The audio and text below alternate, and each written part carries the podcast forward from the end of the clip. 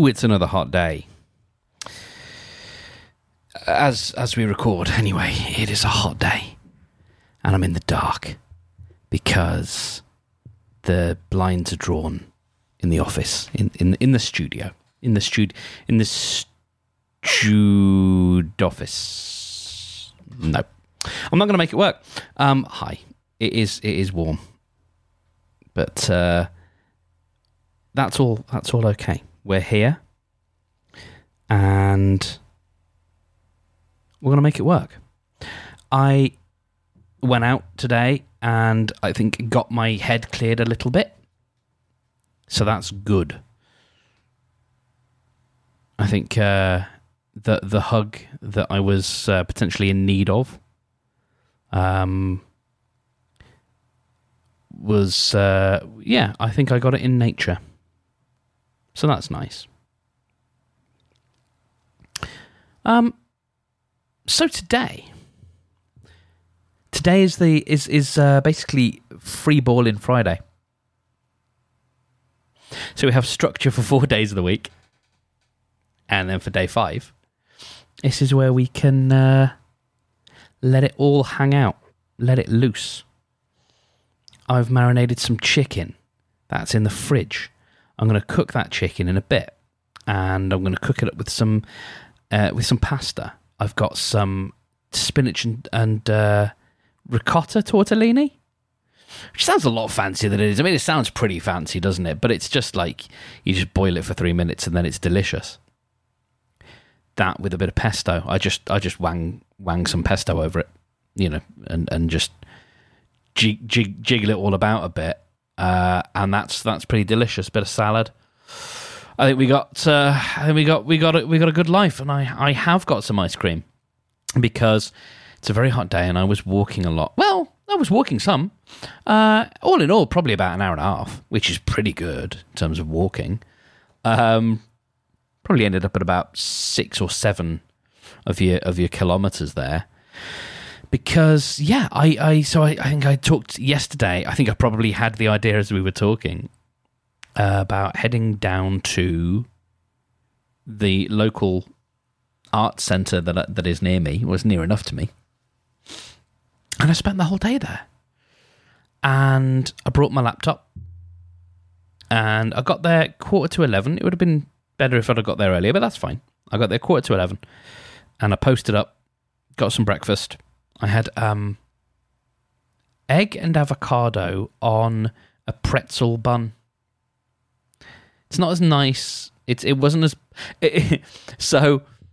This was affirming, um, because it's nice to know that that not everyone can poach an egg, uh, that well, because it's always consistent. The place I go to to get my breakfast, um, every every now and again when I well fairly regularly when I when I go, um, which is an, only a 15 minute walk away if that they poach an egg, they poach an egg real good. And it's consistent every time. Good poached egg. Always always right consistency always good poached egg. Poached egg every day. They've got it nailed. The local arts centre sort of demonstrate that that doesn't come as default. And it wasn't bad it wasn't bad the egg was was was certainly intact i mean there were there was there were two of them um, the egg was definitely like structurally sound, so no complaint there. Um, because when I poach an egg, sometimes it just it ends up as as some as some wisps, and then just like a hard boil boiled bit of yolk, which is you know that's not you know that does not a poached egg make. Uh, whereas this the, these these poached eggs were um yeah structurally sound, but a little bit hard. Not too bad, but you know, you want them runny. They weren't runny. That's all. I mean, you know, that's that's it's all fine. So anyway, let us check in. Um, I don't think we'll meditate today, so we'll just we'll just do what we usually do or what we have done previously, and we'll uh, we'll ask ourselves, take a moment, and see what comes up when you ask the body and the heart and the and the brain and the soul what it would like you to pay attention to right now. We can hold that thought, hold that feeling, hold that emotion, hold that sensation for a bit, and um, look it in the eye and say, "Hey, I see you." So whatever, whatever comes up for you, just take a moment and do that.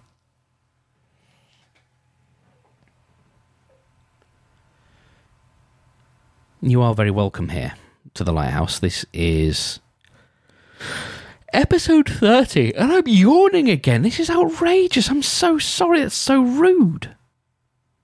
It's so rude. But it is episode 30. Wow. We got there pretty quick. I mean, that's what happens when you you multiply the average number of episodes in in any given you know in a weekly podcast. You multiply that by five, and you get to thirty pretty quick, right? It's, it's straight up maths. Um, but hey, we did it, and that's six weeks worth of episodes. So uh, yeah, go us. I'm, I'm proud of us. But this is just you and I spending some time just kicking it, keeping each other company. My cat just let out a little, I don't know if it was like a yawn or a little kind of noise. So that's good.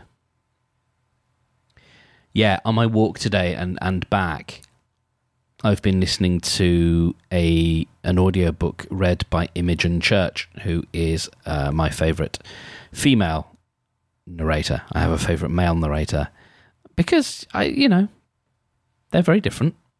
Um, it's very sexist of me, but I'm I'm more okay with blokes doing girls uh, blokes doing women's voices than I am with women doing blokes' voices.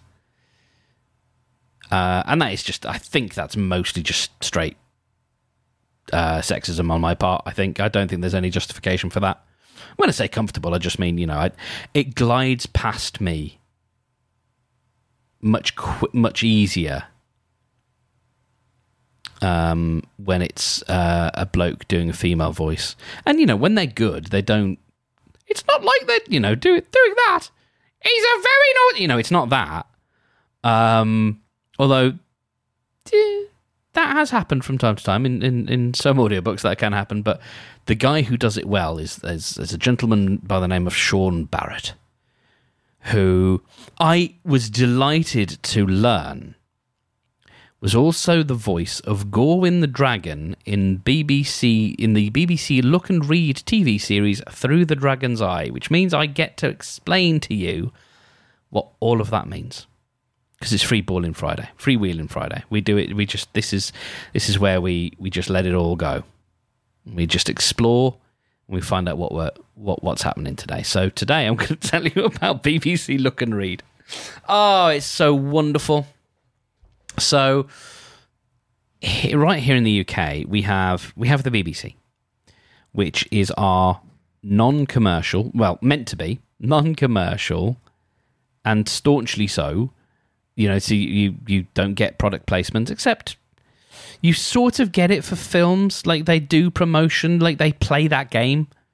Uh, I think, and I think they probably play it so that they can get access to uh, celebrities and get access to, to stuff that people want to know. Because I was reading this, um, I was reading a tweet, possibly a, a, little tweet storm by podcasting journalist James Cridland, who was back in the U- he's he's a Brit and he lives in Australia and he was back in the UK for a bit and he'd been listening to the BBC and he was complaining about or bemoaning the fact that they were essentially promoting a film. Uh, I think it was probably an incredible, no, not an Incredibles. What do you call them? The the little pill things. Um, I'm not being deliberately obtuse. I just can't remember their names. I'm not trying to be too cool for school. Um, Minions. I think it was a Minions movie. Um, and he saw that as promotion. And I, I mean, it is. Uh, but I doubt money changes hands. What I would imagine is that they do that because they want access to people. Like they they do want stars.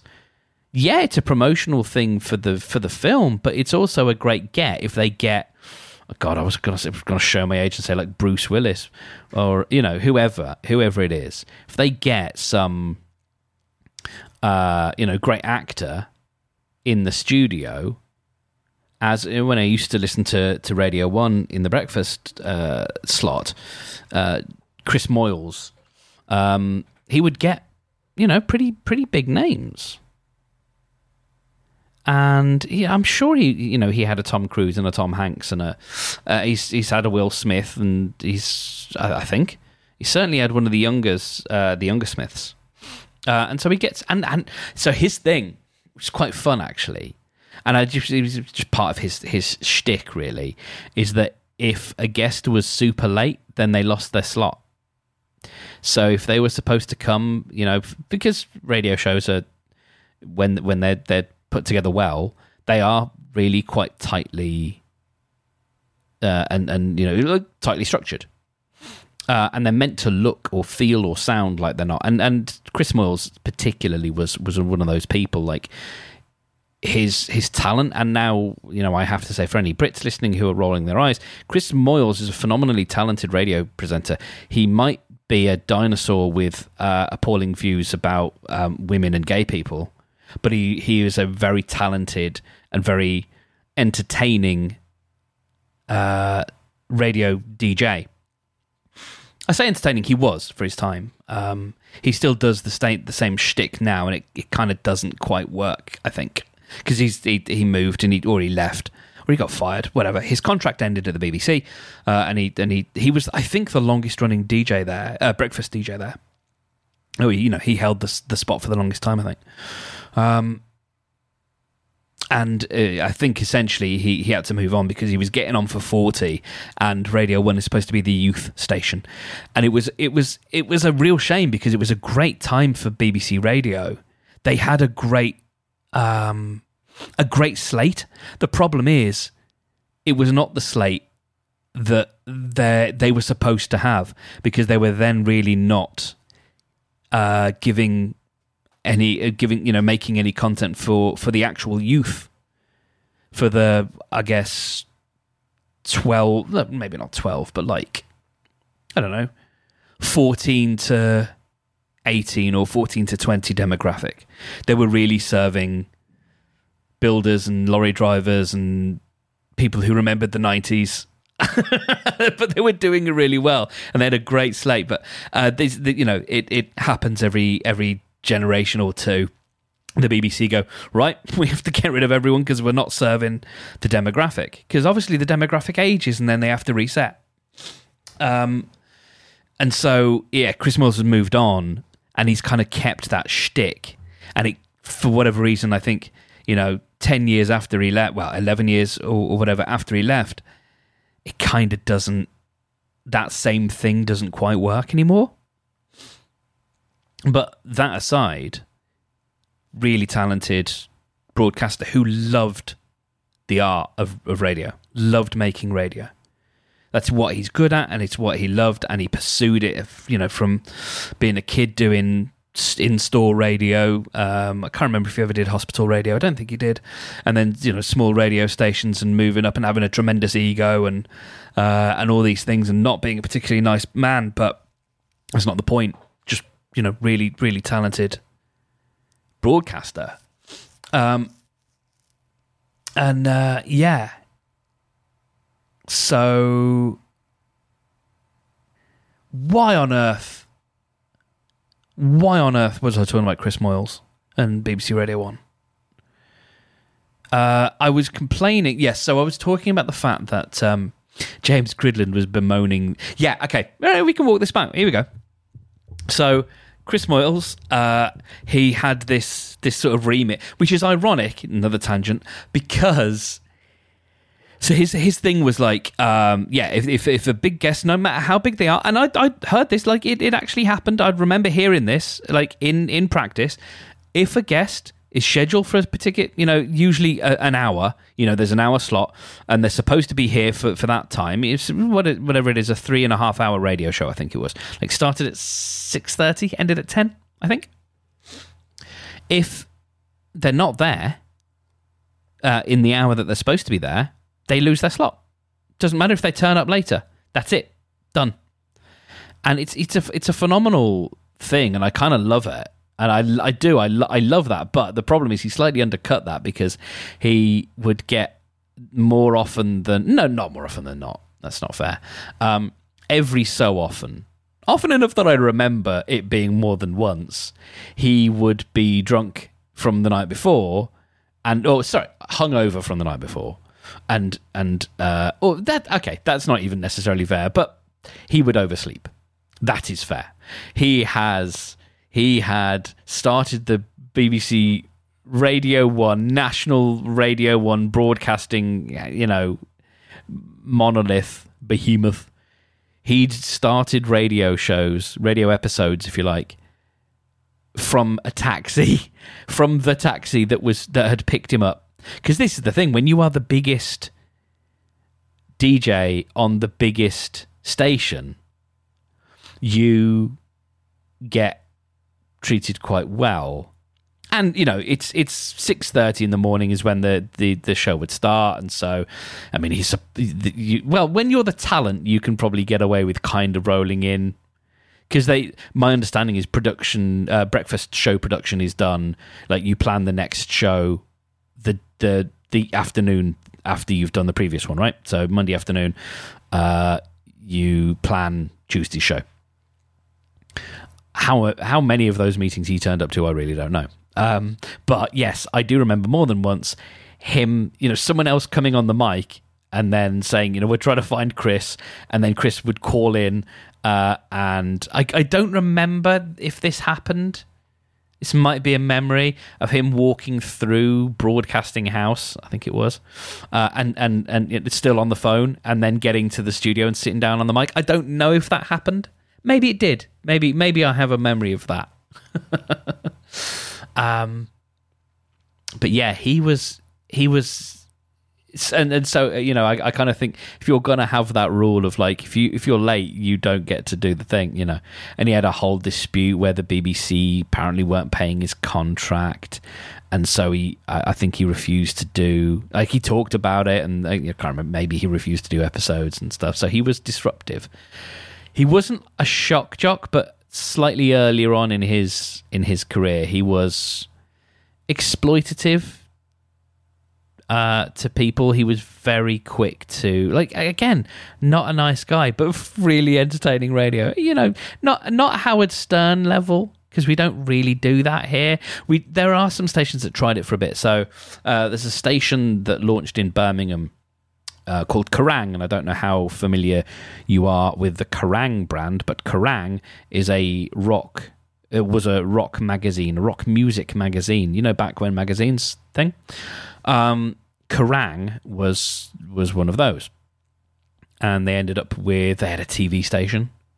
Uh, which you know it's just like an MTV basically. Uh, we had MTV, but Kerrang was uh, was was a British one, um, and they started, I think, their first radio station in Birmingham in 2004, and it was so much fun. So I was studying radio at the time. Uh, as, as you know, so me and my friends would would listen, and I wasn't necessarily like super rock guy, um, kind of indie-ish, and pretty poppy. I can't, you know, uh, th- those times. Uh, I was I was pretty I was pretty poppy, but also oddly enough quite snobby about it as well, which is which is weird. Maybe that's a conversation we'll get to another day. Um, but yeah. Uh, so, but but you know, a, a, friend of mine had started putting it on in her uh, flat in her student uh, accommodation. Um, they had this place where they tucked away all the international students, uh, and so she was listening. Uh, we were just like, I can't remember what we were doing. We just sat. Maybe I'm trying to actually remember. Maybe we were working. Um, you know, studying. I guess that's the thing people do, perhaps. Um, and she she had this uh, she had this station on, and and while they were getting their stuff in place, you know, they had the mast up, um, or whatever, uh, and you know all the equipment there. They just broadcast just music. It was just, you know, here's the music that we're to play. Every now and again, maybe there would be a jingle. Uh, maybe not. because they, they might not have got the, the jingle packages ready yet. Um, the the uh, the station, the brand identity, and all that stuff. Uh, uh, imaging is is what it's called. The station imaging. Um, maybe they hadn't got that ready yet, and so they they literally just played music non-stop. No DJs, no nothing, just like a Spotify playlist, uh, and it was it was quite cool. And then you would start to get stuff coming in. You know, they started to have DJs, uh, and they start. You know, they they got their their imaging, um, but it took a long time before they got ads. Um, a, really quite a, really quite a while actually before because I guess you know you've got to build up an audience, and there's this whole thing about I remember being taught that radio stations are expected to lose money to be complete loss leaders for the first three years. And it's like, that's really not surprising when you think about it. I mean, you know, most businesses fail and all that kind of stuff. Um, but yeah, you know, three years you've got to you've got to be prepared to be a money pit because they're expensive to run. Um, there's lots of equipment, there's lots of staff, there's lots of music licensing, um, and all that kind of stuff. Not to mention the license to actually have a radio show, uh, have a radio station, especially a national one. Because I think it was was it Kerrang 105.9 and I think it broadcast nationally. Because I think that was the whole thing. It was like because we studied this at uni. At uni, it was like well, not really studied it, but it was a question that we were posed in one of our lectures about. We had to guess which station out of like six was going to get the the la- the final um, national radio license because they, they come up very rarely because you know there's not that much spectrum. We're a small island, uh, and this is still FM, and and this was supposed to be this was the last radio, the last FM radio license, um, and and it went to it went to Kerrang! And Kerrang, and uh, yeah, it was it was a it was a really fun listen for for quite a while. Um, uh, and then you know it of course you know they they they got their their formatting together. And the the reason I was thinking about it and bringing it up is they did have a late night show where they had the kind of DJ who or the kind of presenter broadcaster who did you know tried to do a few naughty things. And his his catchphrase in a sort of Ali G style because remember this is again 2004 was easy now my little chickens! That was his little that was his little uh yeah you know that that was his signal that the, the show had begun um and it was it was it was an entertaining it was an entertaining period it was a nice period I used to come to work because I'd finished uni and I would come to work and I had a creative jukebox. Uh, and I think I've mentioned this. I have, I have one. I bought one in an absolute fit of pique. I was going to make a video about it, and now I just have it, and it's kind of nice that I have it, and I haven't, I haven't really unboxed it. I think I turned it on to make sure it worked.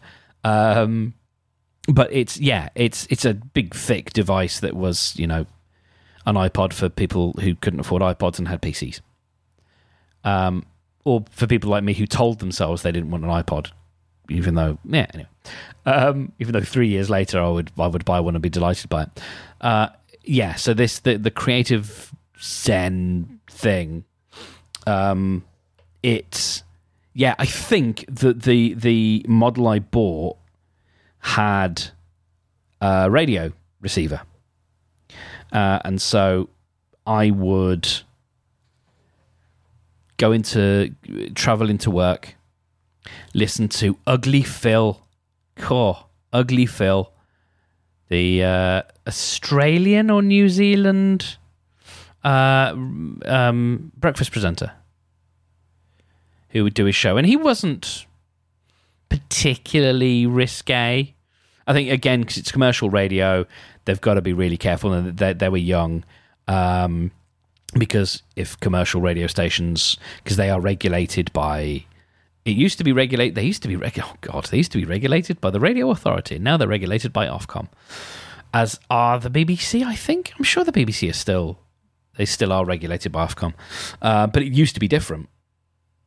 Uh, and I think you know, like commercial stations were much more highly regulated, but it was all based on whether people complained. If no one complained, then then no harm, no foul. But if someone did complain that that a breakfast DJ did something naughty, then yeah, they could quite easily be. It's like, well, you've only had the license for less than a year. We can take it away. We can take it off you. And there, there goes millions and millions and millions and millions and millions and millions of pounds. But yes, I would listen to Ugly Phil in the morning. Um, and I would get into work, and then I would switch it because I, I think I think I, I, either I didn't want to be distracted or I didn't like the next presenter, and so like nine o'clock, I would switch it to the music player, and I would just play music. Um, and and that and that was my life. Where at this place I used to work. Oh, I should tell you some stories. Oh, I could tell you some stories. Not all of them nice, but yeah. If we so when we come to Throwback Thursday, I'll have to tell you about the other Mark in the office. Hmm. Yeah, he was an inter- he introduced me to the comedian Brian Regan, who I revere. He's a very good comedian. He is he is literally the comedian's comedian. I know that because there's a podcast called The Comedian's Comedian, and Brian Regan was a guest on it. And he doesn't. I don't think he does a lot of podcasts, but he's just this sweet kind of guy. Uh, very. His his act is completely clean of course, if you're American, you probably already know this. His act is completely clean, uh, and he is kind of most of the time the butt of the joke. But it's observations. You know, he makes himself more stupid than he is. Obviously, he's a very, very, very smart man. Um, but he he makes himself a lot more, yeah, stupid and the butt of the joke. So that we, I think, you know, part of it, it just helps us feel a little bit more smart and superior. It's nice, but like his whole thing it feels kind of somewhat chaotic but apparently according to that interview that I that I listened to it's really it's really kind of planned out like all the little he does you know if he's doing a little hand gesture to to signify something like that's all written down all the little bits of business that's all down uh writ, you know written written down um to you know it's a it's a, it's a slick show but I listened to his it's just called Brian Regan Live. It was his CD. Back in the day before, you know, before Netflix specials and before HBO. Well, not before HBO specials, definitely not. Um, but he didn't have one. He didn't have an HBO special. Um, he had this CD, and I obtained it, downloaded it. I, I, I then, I then actually pretty sure I actually bought it. I did, I did, I did bought it uh, and I've bought uh, two of his other DVDs, and someone actually bought one for me as well. I think it might even have been, yeah, someone bought the Epitome of Hyperbole um, for me. I think, which, uh, oh, maybe I bought them. It doesn't matter. Um, but I remember being in the office at work in this place and hearing him, hearing these these bits for the first time. When you hear a comic that you then fall in love with and you, you hear their bits for the first time, it is revelatory, isn't it? Like when you when you find the comedian that really gets your spot, not necessarily just funny, but where you really feel like they get you, and they kind of like you know they you you connect in a way. It's isn't it an amazing feeling? Like it's just bam. I love it. Um, and he he got me. He got me where I live, as as Billy Connolly said. Um, and I just remember just having you know suppressing these these big old chunky laughs um, when he's talking about. And again, you know, I can't see him, and somehow it's still hilarious. Maybe even more so when he talks about seeing someone in the distance freak out because they've just hit a spider web or a bee is attacking them, and you, know, you just see them off in the distance, and suddenly this person just starts flailing, and I just, I absolutely, I, just, I loved it. And he's got, you know, had a whole bit about uh, donuts and going into a donut shop and panicking because there are too many donuts, and um, I just, it, it's wonderful. Brian Regan live. I mean that that DV that CD is, I mean, yeah, I listened to it I say 2004. It could it could uh, have been earlier because I think I brought quite a few bits of Brian Regan into my into a radio show that I was doing as part of a uni project where we we had to run a radio station for a week, and we called it. Oh, what did we call it? Oh, I nearly had it. Uh, not Signal. Um, the Wire. E Wire. E Wire. That's what it was called. E Wire. Oh, internet radio station. Uh, it was accessible in theory. Uh, no, it was. It was accessible. It used uh, Shoutcast, which is, uh, for all intents and purposes, basically the same system that uh, I'm broadcasting live on now to no one. Because um, again, I haven't told anyone about it yet.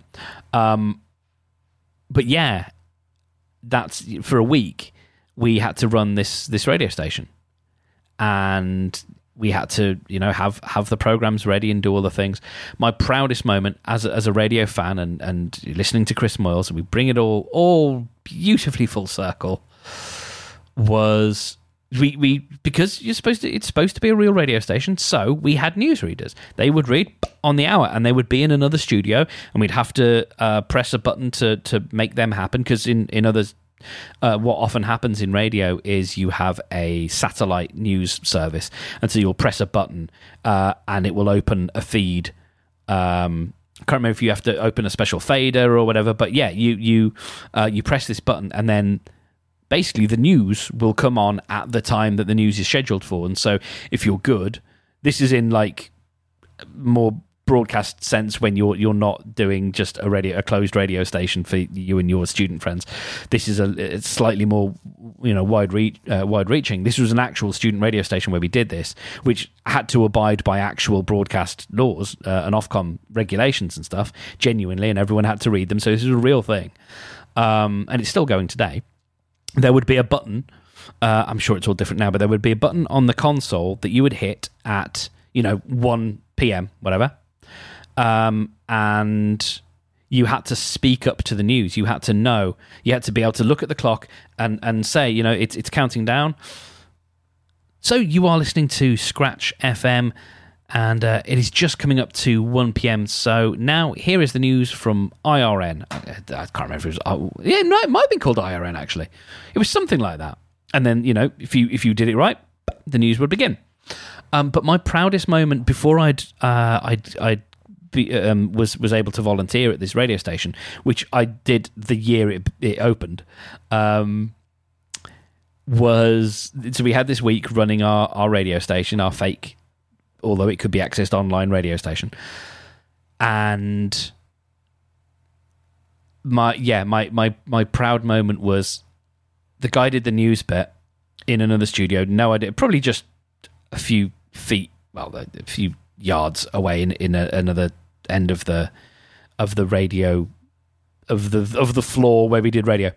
Um, because there were like two studios, and so he was probably just in the other one. And he did his bit, and I I took a leap of faith, listener. I took a leap of faith and I opened my mic fader and I kept his open and I commented on something in the news. And we had banter. We had banter between me, the DJ, and him, the news reporter. And it was lovely. And then I said, "Hey, it's brilliant." And then I started the show and I played some music. I was I was so proud that it worked uh, because you know it, it, could so easily like he might have thrown his headphones off he might have turned his whatever he might not have heard me. Um that's entirely possible you know the the link might not have worked he might not have heard me you know it i was so pleased when he when he came back and we we had a little bit of back and forth and it felt kind of natural and lovely and i was just like yes! When you hit those moments, it's the best feeling in the world. It really is. There's something about radio that when you hit those little moments, you don't get to do it in anything other than than radio. And when you're doing stuff with music and it's, yeah, like talking up to the vocal, being able to hit the vocal, uh, all that stuff, it feels, it really tickles something in the brain that's very satisfying. oh, I love it and I miss it. Ah, I should do a radio show. Anyway, well, listen, hey, uh, that was that was a, that was a long way around. Now my fan is now blowing. I'm sorry you've had to endure the, the sound of the fan. It is now blowing hot air at me. We're at that point. I'm going to go and make my chicken and my pasta and my, and, and my stuff, uh, and I'm going to hope that you have a magnificent weekend and we get to speak again on Monday. But until then, let us take ourselves a moment together to commune as we do, and uh, I will remind you once more that as long as you can hear me, you exist. And because you exist, you are entitled to love and to be free from pain. You are connected. You are wanted. You are safe. You are welcome. And now, the news from IRN.